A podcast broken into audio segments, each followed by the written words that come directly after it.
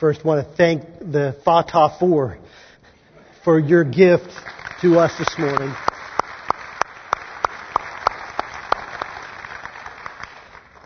When we think about the amount of time, not just spent preparing for a service, but in preparing to do what they do so with such excellence, it's pretty overwhelming to think how much time that takes to be as, as gifted. And so, Lily, Sabrina, I know sometimes being, you know, called up as part of that is, is hard, but we appreciate you guys and the time you spend. We really do. You're a blessing to us.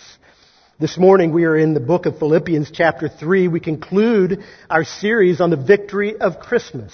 And so if you want to turn in, in a Bible to Philippians chapter 3 verse 12, that would be very good. I have a prayer request I want to share before we get started. It was shared with me just moments ago that Tracy Bowden, many of you know her, she and her husband Wayne and their family are longtime members here at Harbor Shores Church. She's been battling a very difficult illness and an infection and uh, over the weekend has been in the emergency room and they've scheduled surgery for her on Tuesday.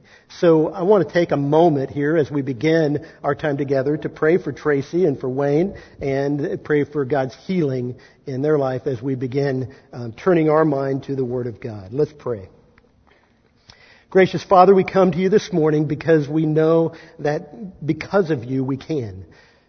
Because of the work that you have done in opening a way to the throne room of heaven for those who are in Christ, we come to you and we call out to you as the one who is sovereign, who is good, who is all powerful, who is all loving, and full of tender mercies, who is our healer and sustainer. And so we come to you on behalf of our dear sister, Tracy. And God, we pray for your healing in her life. And Lord, we know that there are many others here right now in this room and watching that are struggling as well with health issues. We, we cry out on behalf of them, but especially in this moment, we pray that you'd comfort Wayne, comfort Tracy, and give healing as only you can. Lord, we thank you for this assembly. We thank you for the body of Christ at Harbor Shores. How encouraging, how faithful, how persistent in their walk they have been. And God, may we encourage one another and so much the more as we look forward to the day of your return when all this stuff, this sickness and pain and death and destruction goes away forever. And we will forever be together with one another in the presence of our Lord and Savior Jesus Christ. Until then, may we press on. May we persist and strain forward towards the prize of the high calling of Jesus Christ, and may you get all the, all the glory, and may we find our full reward in you. We pray it in Jesus' precious name. Amen. Well, we have enjoyed a great Christmas time. I hope that you have we come to the end. We're here we are on New Year's Day singing Christmas carols. I love it. And it's how fitting that we, we close out this season with remembering why we've taken t- time off, why we've given gifts, why we've done all the things that we've done. And we remember it all under this year, under this theme of the victory of Christmas. You see, the victory of Christmas wasn't just for that season. It's not just to bring you to Christ, but it's about so much more. And in this chapter, Paul addresses it. As Paul gets to the middle of this tiny little letter, this four chapter letter, he, in verse 1 of chapter 3, he makes a statement that might sort of bump up against wherever you are this morning. Maybe you're tired, maybe you're struggling in different ways, but he writes this in verse 1 of chapter 3. He says, finally, my brothers and sisters, rejoice in the Lord. Rejoice in the Lord. Now, some of you don't like to be told what to do. And when you're in a bad mood, you don't like to be told that. Just smile. Just, just turn that frown upside down, right? That's not what he's doing here. Matter of fact, this morning, you might, had Paul written this to you right now, you would be like, Paul, get a grip. It's 2023. Have you not been paying attention? It's been a rough few years. Alright? My gas bill is 50% to 100% more than it was a year ago. My grocery bill is insane, right? Have, and have you read the news? Have you seen what, that even the life expectancy in the, in the United States of America is going down? I mean, my goodness. Are you paying attention to what's happening in our government with all the corruption and junk? Are you aware of what's happening in Ukraine, China, East Africa, and so many other places? And Paul, you have no idea the state of my marriage, my kids, my bank account, my job, my health, and you tell me to rejoice in the Lord. Now, that's a pretty pessimistic start to 2023, you might be saying. But that's where many of us are. But you know what? Poverty, death, sickness, destruction, war, corruption, all those things were around in Paul's day too. Right? It's nothing new under the sun. But Paul has the answer in, two, in three little words at the end of verse 1, where he says, in the Lord. Rejoice in the Lord. Not rejoice because of all this other stuff, but rejoice in the Lord. And then in, he goes on through the next few verses and he highlights where he doesn't rejoice. Maybe where he used to rejoice, but where he no longer rejoices. You see, Paul had a whole lot of religious stuff that he could stack up and say, you know, that's where I found my joy before. But now, in verse 8, we find that he counted it all just refuse. And he said, you know, that stuff, my past, is absolutely trash. It's just trash in comparison with, the, with knowing Jesus Christ. I'd rather get rid of all that and have just one thing, and that is knowing Jesus Christ. The only way, way that true, lasting, and fullness of joy is found is in pursuing that knowledge Paul knew it. That knowledge of Jesus Christ. And not just knowledge. Because we can be a people with our heads full about Jesus Christ. And we can be utter fools in how we live our lives. You see, knowledge of Christ will, true knowledge of Christ will lead to fellowship with Christ we will have an intimacy and knowledge of not just about Him, but with Him. And, and we'll look a little bit more as we go into this, seeing how that, that even through the trials of life, He reveals how more of who He is as we think in terms of His Word. And His Holy Spirit applies that in the midst of a trial. And we go, oh, I get you just a little bit more and we grow in that knowledge of God. True joy is found in Christ. And the beautiful thing is that access to that joy was purchased by Christ for all who believe. That's why we can say that the victory of Christmas continues in our joy.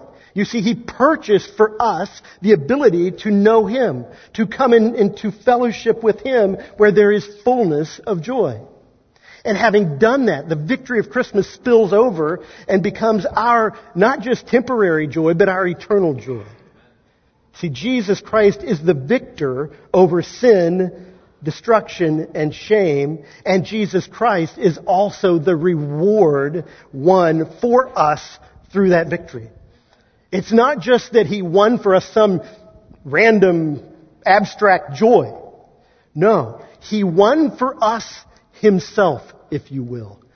He said, here's the victory and here's your reward and it's all in the person of Jesus Christ. As we look forward to our eternal joy with Him, we experience fullness of joy in Him now as we seek Him day by day, and we will look forward, as Paul alludes to at the end of this passage that, that Brother Rob read earlier, that we're going to have it completed, and we will have none of the other stuff to go with it. So, why do we not experience this kind of joy? There's a lot of reasons. But we're going to look at some ways in which uh, that Paul shares that we can move towards a more fullness of joy. And, and so first of all, to experience true joy in Christ, we need a renewed perspective of who we are, or you need a renewed perspective of who you are in Christ. We see this in verse 12. Not that I have already obtained this or I'm already perfect, He sort of defines what he's talking about there, but I press on to make it my own because Christ Jesus has made me his own. Paul knew that he wasn't perfect, that he hadn't arrived in fullness of maturity. But there's something more. He's not, he's not trying to just point to that. I think he's, he's going to help us look back in a moment at something that's behind that perfection. You see, he didn't have a full knowledge of Jesus and he didn't have a full reflection of Jesus. And full reflection of Jesus follows knowing Him and seeing Him for who He is and letting that pervade our lives into daily reflection of Jesus. That, and we're not going to get there in this life, but we are going to, the goal that He has for us is to make it His own. As Paul said Jesus Christ had made Him His own. So here's a question. In your spiritual walk this morning, as you just take a moment and think about where you are and where you have been over the last 365 days, how would you perceive your walk with Jesus? Is it one of apathy? Is it one of growth? Is it one of joy? Is it one of discouragement? Is it one of frustration? Where are you at right now? They say the new year is a great time to consider, right? To have some introspection, right? It really isn't every day, right? What's really so different between December 31st and January 1? You know, if we need to change, we should probably be changing yesterday rather than just today, right? But the fact matter is, we need to be considerate. We need to consider it. Does your life, does my life, Stephen Schultze, reflect the calling that we have in Jesus Christ. I want to give you just a few tests to sort of think through that, okay? These are tests not that I came up with, but that Scripture gives us that we can evaluate where we are in our walk with Christ, in our maturity in Christ. James 1, 2 through 4 says, Count it all joy, my brothers, when you meet trials of various kinds. For you know that the testing of your faith produces steadfastness, and let steadfastness have its full effect that you may be perfect and complete, lacking in nothing. That you may be perfect and complete, right? One, and we'll grow towards that. So one way to sort of check my, my maturity is to say, how do I respond when trials come my way? Well, let me say I'm an infantile toddler. If I'm in many days, I feel like I am, I'm just a toddler when it comes to this. Because when trials come my way, often I let them get me in a turmoil, right? I have some growth to do. How about you? How do you respond to those who persecute you? Romans 12, 1. 12:14 says, "Bless those who persecute you. Bless and do not curse them." How do you do with that? How's your maturity? Are you pressing forward when those winds blow against you? Are you persisting on? Right? How's your maturity? How do you respond? And this is a little different one to the praise of man. Proverbs 17 or 27, 21 says the crucible is for silver and the furnace is for gold and a man is tested by his praise. You see, when we hear praise from someone, does that, is that that, that elevates your joy? That's what, you, oh yeah. How do you respond? Are you looking to others to find the joy? Otherwise, it's like, oh, nobody knows me, nobody cares about me. Are you looking for praise? Sometimes the greatest test of your maturity is how do you respond when others praise you? There's a number of tests. The reality is this, none of us are fully mature. And in that, we sorrow, right? There is a sense of ever sorrowing, but always rejoicing. We sorrow in our shame. We sorrow in our fallenness. We know that this is reality. But we don't sorrow as those who have no hope. That's, I know, written about death and all, but we don't sorrow in our sin as those who have no hope because we do have hope. We have a hope because there's a victory that has been purchased for us that we can know Christ and in knowing Christ we, we can mature in these areas of life. You see, if you've not begun to grow in the knowledge and fellowship of Jesus Christ, then that would be because you're not a believer in Jesus Christ. You've not come to Him and accepted His payment on the cross that, that gives you way, a place in His family, gives you a path into His presence. And so this morning, your start to the new year, the best start you could have, would be to come to Jesus Christ by faith, right? A gift that He gives you, not, not through your works, not through your attendance at church, not through anything you've done in your past, and not kept from you because of your past. You come to Him in faith, trusting in His payment on the cross for your sins that has kept you from Him, and now you have access into His presence. That's our prayer for you. That'd be a great place to start. But if you are in Christ, then you, you have already come to Him, but maybe today you need to step back and take a look at where you are in your commitment to the growth process. Are you all in? Are you committed to the very thing which He committed to you? He has, if you are in Christ, He took hold of you that Paul talks about, then man, don't you want to take hold of all that you have in Christ? You should, because to experience true joy in Christ, you also need a passionate pursuit of all that we have in Christ. Say, well, isn't it enough that if I'm just saved, you know, I was saved when I was six, and man, I should have all the joy and that that anyone could ever want. Well, you should. But did you know Christ fully then? Do you know Christ fully now? Are you experiencing sweet, continual, constant fellowship daily, minute by minute? No.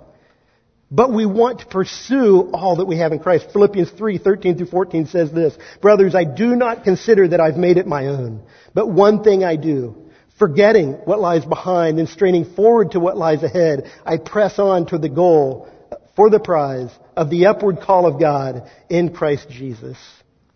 This picture of straining forward, of running for the prize is used by Paul in 1 Corinthians 9, 24 and 25 as well. Do you not know that in a race all the runners run, but only one receives the prize? I think in track they still do that. I know it's not soccer and other things where every, all the all the kids get a, a you know participation trophy, right? Um, but one wins, wins the prize. It's biblical, okay? So run that you may obtain it. Every athlete exercises self-control in all things. They do it to receive a perishable wreath, but we an imperishable. So I used to run track in, in high school and, and enjoyed that and would win a, a medals here and there and, and we, I built a frame with a little glass cover on it. They were so special to me. And I put those little medals in that beautiful little, little walnut case with the glass over it. And, and, you know, I knew exactly how many I had too, right? And, and you keep that count. And then I graduated high school and went off to college and, you know, track was a distant thing. And, uh, and over time, then we got married and I put those, I kept that case, I think, for a, a little bit of time. And at our first move though, I think all those medals went in a box. Okay? And the case went somewhere else. And, and then that, that little box went to a cabinet and sat there. It actually went to the garage and, and gathered dust literally sawdust by the next time I found it. And so at one point I'm like, this is just dumb. And I think it, it was our previous move or the, the one, move into the house four years ago. I took a few of them that were, I guess, more special and put them in a bag, you know, uh, one of those expensive baggies, right? And, and that, those went in there and now they're in a, my top right hand drawer with the hammers and crowbars. Okay? Why they're because that was the closest drawer. All right? It got it out of the way. Those were perishable prizes. They really had very little value to them. Extremely little value to anyone else and very little value, honestly, to me, right? Why do I keep them? I don't know. Um, other than just for memory's sake, right? Um, but the reality is this. We know how people run when they are running to win that kind of prize. They work hard in preparation for it. They persist in, in spite of injury and difficulty and trial to win a little medal. For what? What good does it do? But he says we run for something more. We run for an imperishable prize, an imperishable reward. And he says, run. It is worth running for. If, you, if that's worth running for, then let me tell you, friend, wherever you are in your race, it is worth running for. Even if you feel like you're running alone right now, it's worth running. Keep on.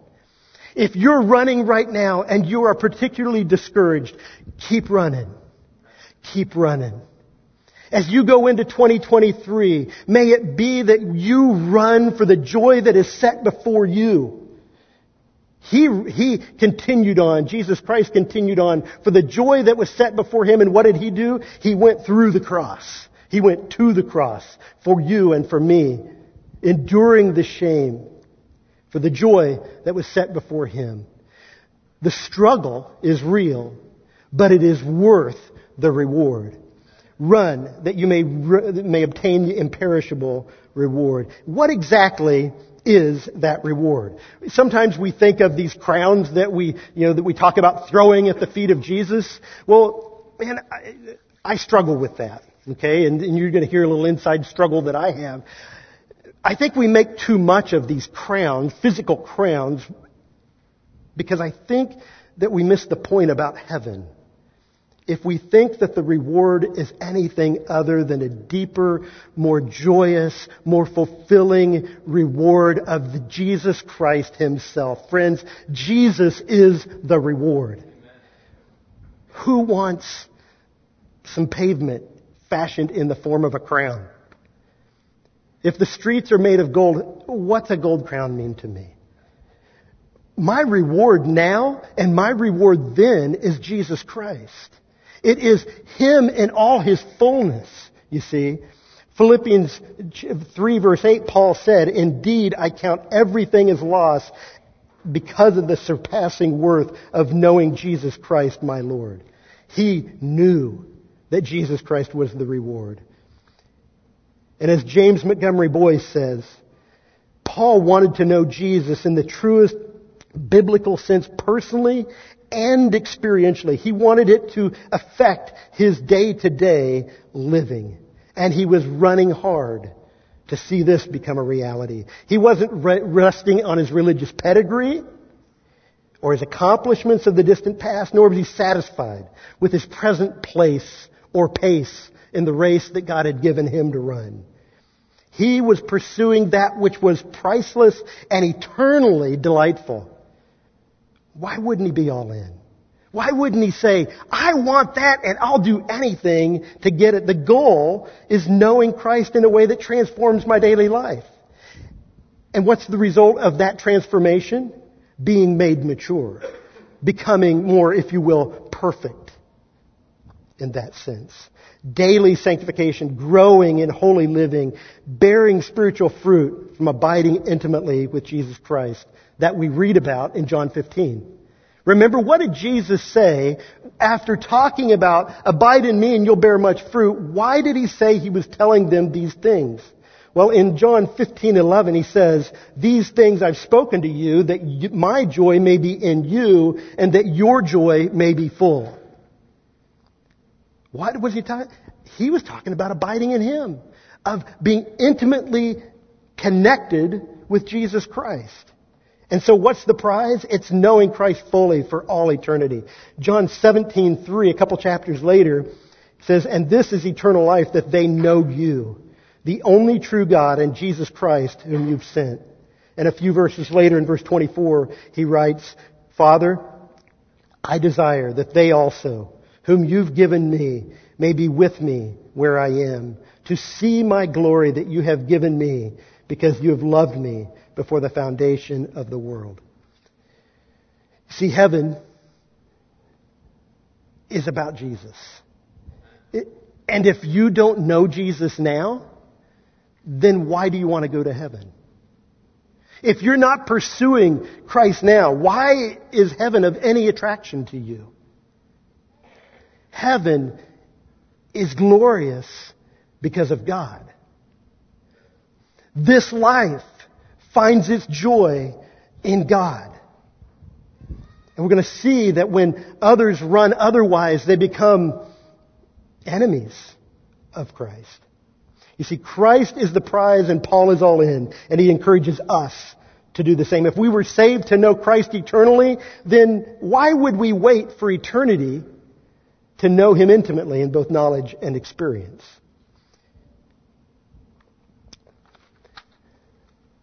Sometimes I can't read my own chicken scratch. I have all kinds of thoughts through a week that you write down.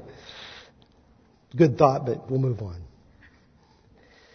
One thing I want to make clear, and I think Paul would be all in on this. This is not a try harder message. Can I say that again? Young people, this is really important that you get it because you could spend a life of misery just trying harder to be a better person, a better Christian, a more, more present church member, know, know the Bible just a little more. And you just try so hard. And you, you try and you try and you try and you fail. Because it's not a try harder message. It is a delight more message. It is a delight in the wonder who is Jesus Christ. Delight in Him. He is to be your delight. And as you delight in Him, I tell you what, when my wife cooks for me, I don't become more discouraged in it. I want to eat more of her cooking again. I delight in it, you see. And in this life, we struggle with that because delight, there's nothing that we can delight in that brings us fullness of joy. It, it brings little tidbits of joy. Little, little light rays of joy. And every tidbit, every light ray of joy is to be drawing us back to the source of joy. Why do I delight in food? Well, it should delight in and give glory to God in whatsoever I eat or drink because He is the giver of food. He is the giver of drink. He has given me the ability to enjoy those things and to need those things and to delight in them so that in turn I turn to Him and say, He is the giver. And in Him all goodness dwells. I delight in Him. That is what 2023 should be. I want to delight in Him more. Laura and I dated in college, met her freshman year, my sophomore year. Couldn't wait, I couldn't let her get away, right? Had to snatch her up right away. We saw each other almost every day through the school year. And then, from South Carolina, she went home to Kentucky. I went back to Kansas and kids, I know this is shocking to you, but we didn't have cell phones. Right? We didn't even have email. Shocking. You didn't know there was a time before that. We couldn't communicate every single day, but what we could do was we could write letters to each other. Yeah, through the written mail. You put a stamp on it and sent it through the mail. And I tell you, when I got those letters from her, I read them, but I didn't just read them, you know, okay, just another letter. I've read it before, you know. I read it and I would reread it. Like, oh, what does she mean here? And I would be interested in knowing her. What, what's she doing? How's she responding to these things? Because it was her. She was revealing herself to me. And, and it, when we couldn't, we didn't get to call each other very much because it was long distance, sometimes on a cord. You know, we did have the phones with the long, you know, antenna that you could take off the base and maybe get into the next room without it, you know, losing signal wasn't very private, kids. Um, but we would communicate, and maybe every week we'd get a phone call like that, right? Sometimes every couple weeks in the summers, summer when she worked at camp. But you know what? I looked forward to that. When when we weren't together, I can't speak for her, but I I was thinking of her often. My mind would go back to what she wrote, back to her, to the to the picture that was in my wallet. You know, all I I delighted in her. And the more I knew her, the more I delighted. But the, there is limits even to that in this life. We all know that. Because we are not fully worthy of being delighted in. Okay? Because we are sinners. We are broken. We are, we, we fail. We have weaknesses. But in Christ, He says, He is holy, holy, holy. He is completely and fully transcendent above all things and we can't begin to delight enough in Him. And so as we go into 2023, let us come into His presence and find joy. Let us delight in Him and do those things, run after those things which encourage our appetite, which encourage our delight. And run from those things which, which actually distract us and discourage us and, and make us forget about the, the, the great delight that we can have in Christ. We tend to delight ourselves in so many things that our appetites are deadened for what truly is delightful. But that's not all. To experience this true joy in Christ, Paul calls us all to a mature mindset towards life in Christ. Verses 15 through 17, he says, let those of us who are mature think this way. What way? The way that he's just been describing. This pressing on, this straining forward, this, this, I want to know Christ and the fellowship of his sufferings above everything. That mature thinking. And if you think other, and, and if any, if in anything you think otherwise, God will reveal that also to you. Only let us hold true to what we've attained. Brothers, join in imitating me and keep your eyes on those who walk according to the example you have in us. So, just a minute. I want to address something here because he brings up this word mature again. I thought Paul just said he wasn't, he wasn't mature. And if he's not mature, then really who is? Okay? Well, it's the same basic word, but it's being used in a different, a little bit different way here. It's not being used in as broad of a way. The first time he uses it, he's talking about the wholeness of who he is. He is not in full knowledge nor reflection of Jesus Christ. But here he's talking about a mindset, a way of thinking. Those who have this mature way of thinking about life. And in that, he says, yeah, think like this. And he, he is so emphatic in it that he notes that there are a couple of incredible aids to growing in this mature, Christ pursuing mindset. First of all, it's God. The Holy Spirit. He said, if you don't think in this way, this persistent, upward call of Jesus Christ kind of way, then God will reveal that to you also. Paul doesn't say, I'm gonna run, I'm gonna check it on you. I'm gonna be looking over your shoulder. I'm gonna make sure you do. Paul says, God will reveal that to you. You see, Paul believed very strongly in the work of the Holy Spirit. I don't have to be the Holy Spirit. I can't be. I can't be the Holy Spirit in my wife's life, in the kid's life, in your life. All I can do is point to Christ, point to His Word, and pray that the Holy Spirit will work in all of our lives. Right? And the beautiful thing is this. Paul was confident that God would. It wasn't a matter of, well, I hope and pray that God will reveal that to you. He was confident. He's like, if the Holy Spirit will do that in my life, why wouldn't I think that He would do it in the life of other believers?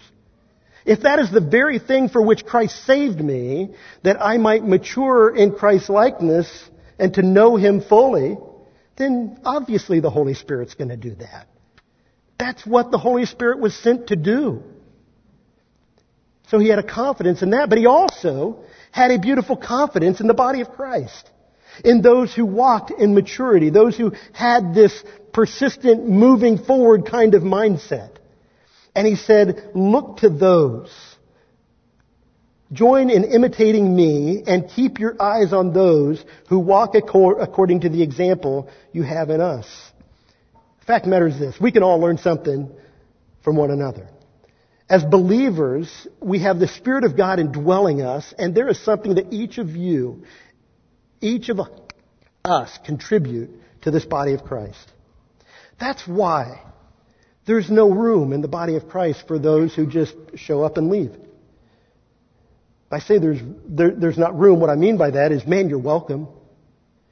But that's not what He designed you for. He designed, He put you in the body of Christ so that you can rub shoulders, live life with other believers and benefit from being around them. Right? You know believers in this place who encourage you through their patience, encourage you through their humble service, who encourage you through their words of encouragement, who are, man, such examples, such examples of persevering in the midst of trial, who have such joy in the midst of pain, who have such wisdom in practical matters. And friends, we need to be around one another. And you're like, ah, I don't really know what I have to offer. Man, I tell you what, the, when, when you have been with someone who has just been faithful, and you get to be by their bedside in a time of difficulty, and you see and hear from them just this sweet confidence in Christ, they didn't do anything that the world would point to as amazing, but oh, how they encourage our hearts. Friend, you are an important part of the body of Christ, and we desperately need you. And we need one another. And the more that you can put yourself in contact with those who are growing in maturity, the more full of joy you'll be as you see that trans- being imitated in your own life. Paul loved this kind of talk. In 1 Corinthians 11.1, he said, Be imitators of me as I imitate, am of Christ. See, Paul knew that it wasn't just enough for him to say stuff to people. It wasn't just enough for him to send them a book or to write them an email. He wanted them to know that what he had given them was visibly evident in his life. He said that in Philippians 4 9, the very next chapter from what we're studying. He says, What you have learned and received and heard. That's not all he says. He's got a fourth one. And seen in me, practice these things, and the God of peace will be with you. We desperately need one another, and God has graciously given us to one another. A way in which we can pursue the joy in Christ of knowing and fellowship with Christ in 2023 is committing more fully into ways in which we can run after fellowship with one another. What's your plan? And as much as Paul encouraged the Philippians to imitate the walk of the faithful believers, he had a grave warning as well. We see in verses 18 and 19, he says, For many, of whom I have often told you and now tell you even with tears, walk as enemies of the cross of Christ. Let's pause there. What was the purpose of the cross? To redeem us from our sin. To cleanse us from all unrighteousness. To make us a holy people set apart unto the Lord. Instead, their end is destruction. Their God is in their belly, and they glory in their shame with their minds set on earthly things. We should take a grave warning from those who have walked away. And inasmuch as we look into our own hearts on this first day of 2023, we should ask the question, am I being tempted to run away? To follow after other appetites? Why would I do that? Why would I want something else when I have the best? Because we are easily deceived. We are discouraged in our walk, and because of that, we think, well, this ain't working. This ain't everything I thought it would be. And so we begin to chase after some other things. We let other, other little appetizers into our lives. And we sample those and go, well, this isn't so bad. I didn't die from this. Nobody was hurt by my behavior, by my sin. It's, God didn't strike me down. Oh, friend, don't be deceived. Little by little, we wander away to our own demise. And he warns us because he doesn't he wants us to follow the example of those who are faithful and to be warned by those who walk as enemies of the cross because, as Proverbs 13:20 says, he who walks with wise grows wise, but a companion of fools suffers harm. Why would I ever go for something else than the best? Only if I'm a fool. Would I say, no, I don't, I don't want that. When we are not pressing forward to know Christ, we will pursue something. And we will pursue those things which taste good to our, our flesh, if you will, that are attractive to us. And the world is full of attractive stuff, right? The pleasures of sin that last only for a season. And yet, these things that have, that appear good to us, the end thereof is death. Much like Paul's warning, John wrote in 1 John 2, 15 through 17, Do not love the world or the things of the world. If anyone loves the world, the love of the Father is not in him. For all that is in the world, the desires of the flesh, the desires of the eyes, and the pride of life, it is not from the Father, but it is from the world. And the world is passing away, along with its desires. But whoever does the will of God will abide forever. You see, if you're a believer and you're living for the appetites of the flesh, Paul would argue that you're basically living in denial of the citizenship you claim. You say you're living for that, for Christ, but really all evidence points to you're living for this. You're walking as an enemy of the cross. The cross purchased for you eternal heaven. But you only want to spend your life for this that is passing away. Psalm 16, 4 through 6 gives us a picture of that. The sorrows of those who run after, who run after another God will multiply. Their drink offerings of blood I will not pour out or take their names on my lips. Instead, David says, the Lord is my portion and my cup. You hold my lot. The lines have fallen for me in pleasant places. Indeed, I have a beautiful inheritance. If I know I have a beautiful inheritance, why would I chase another? The man or woman who is in Christ has a citizenship, a savior, and a powerful hope to live for. We're hungry for eternal transformation, to put off once and for all this temptation for our earthly appetites. Don't you look forward to that day when no more will this stuff tempt you? When only and always you have before you Christ in all His glory and nothing else even like remotely tempts you. Whew.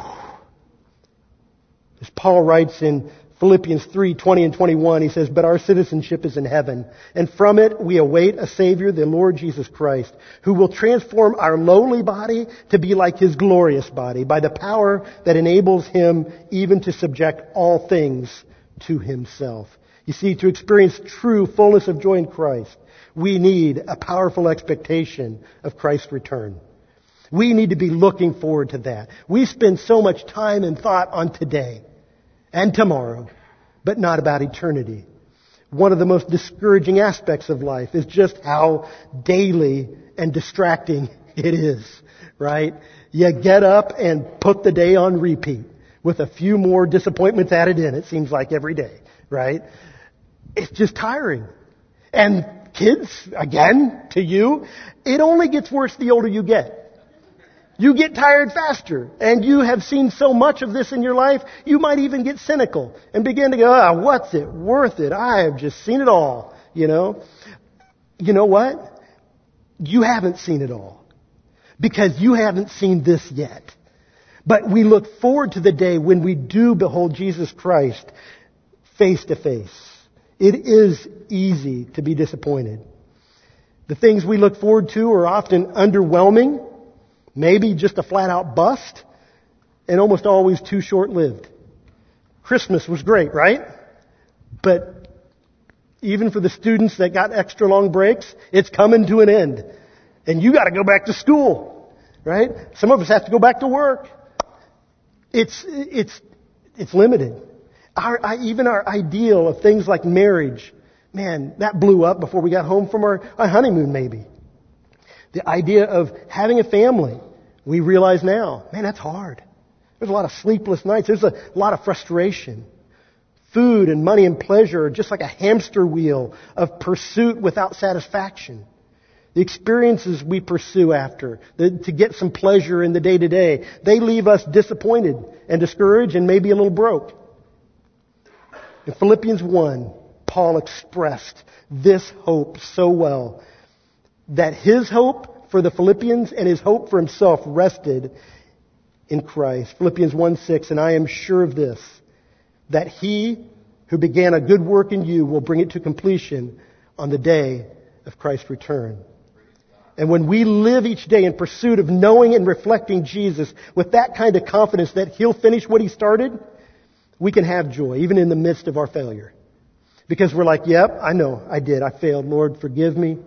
I come to you, I confess my sin. This is not worthy of the calling I've received, and it is not what I want to delight in. Lord, I want you, and I want more of you today. Give me more of you. And we can know without a doubt that in the fullness of time, we will have all of Him. It helps us keep perspective on life today and on life eternal. Philippians 1, 21 and 22. Paul put it this way. For me to live is Christ.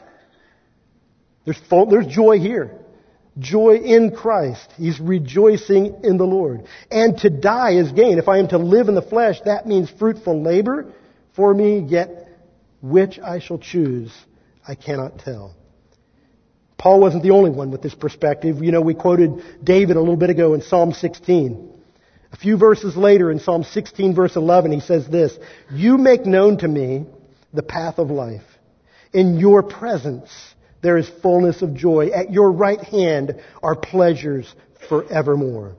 In God's presence, both now and all of eternity, there is, there is a fullness of joy and pleasure in Christ, won for us by Christ and made complete at His return.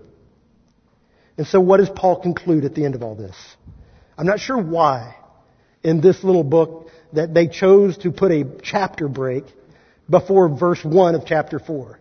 It is like the conclusion of what he just wrote.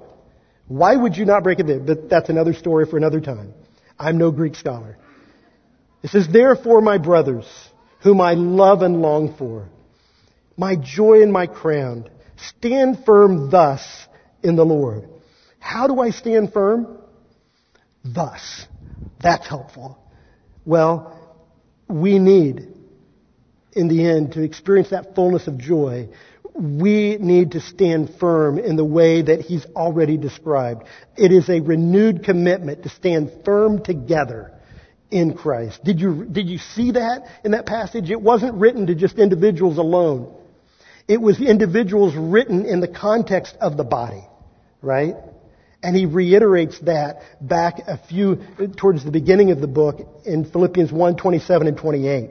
He says, only first, only let your manner of life be worthy of the gospel of Christ, so that whether I come and see you or am absent, I may hear that you are standing firm in one spirit, with one mind, striving side by side for the faith of the gospel. This whole book was written to the church in Philippi. And it was written not just to individuals to be independent Christians. It was written to the body of Christ and he begins back in chapter 1 and he brings it here in his conclusion again that we are to stand firm. And how do we stand firm? Thus. What does that mean? It means that we press on in Christ. We strain forward for Christ. We look to others pressing on for Christ. And we imitate their example and we look forward to the coming of Christ together. And we do so more and more. Not forsaking the assembly of ourselves together, but coming together and saying, man, I need this reminder. Yes, the world is a mess. Yes, our government's a mess. Yes, our health is struggling. Yes, I'm discouraged. But oh, friend, come together. Let us assemble together in this year to come and encourage one another and so much the more as we look forward to the day when He returns and transforms our earthly bodies to be like His glorious body where we'll know no more pain, we'll see no more corruption, we'll experience no more temptation, but we'll forever be in the presence of the Lord experiencing pleasure in Him and fullness of delight and joy forevermore. Friends, that's the call. Don't settle for some cheap, I'm just going to read through my Bible in the year. Don't settle for any of those. The, sure, read through your Bible, that's fine. But that is not the goal. The goal is to know Christ and the fullness of fellowship with Him. So in conclusion, Paul's conclusion was so good. Stand firm in this way. Press on. Strain forward. Follow the example of mature believers and look forward to Christ's return and don't let anything discourage, deceive, or distract you. Let's pray. Gracious Father, as we close, we say that we ask that you would be lifted up in our presence through your word. May we see you anew. May we delight in you more fully. May you give us, even in these moments together, just a taste of joy. And may as we assemble, whether it is in a work project, in an ABF, a small group, youth group, a Sunday school class, may we offer hope and joy in Jesus. May we give examples of pursuing on. And may you build up your church as we hope in the day of your return. And we pray it in Jesus' most precious and most holy name, our victory and our reward. Amen.